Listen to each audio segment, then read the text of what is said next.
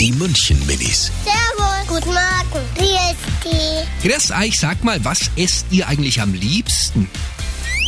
Also ihr ist am liebsten Pizza oder Pommes mit Schnitzel oder Schweinsbraten. Ich esse gerne alles.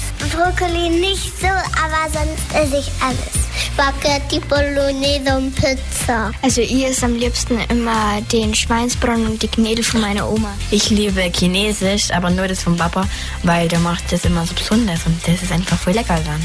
Also bei mir macht die Mama gerne gesunde Sachen, weil wir haben bei der Oma immer süße Sachen gegessen. Die München Minis. Jeden Morgen beim Wetterhuber und der Morgencrew um kurz vor halb sieben.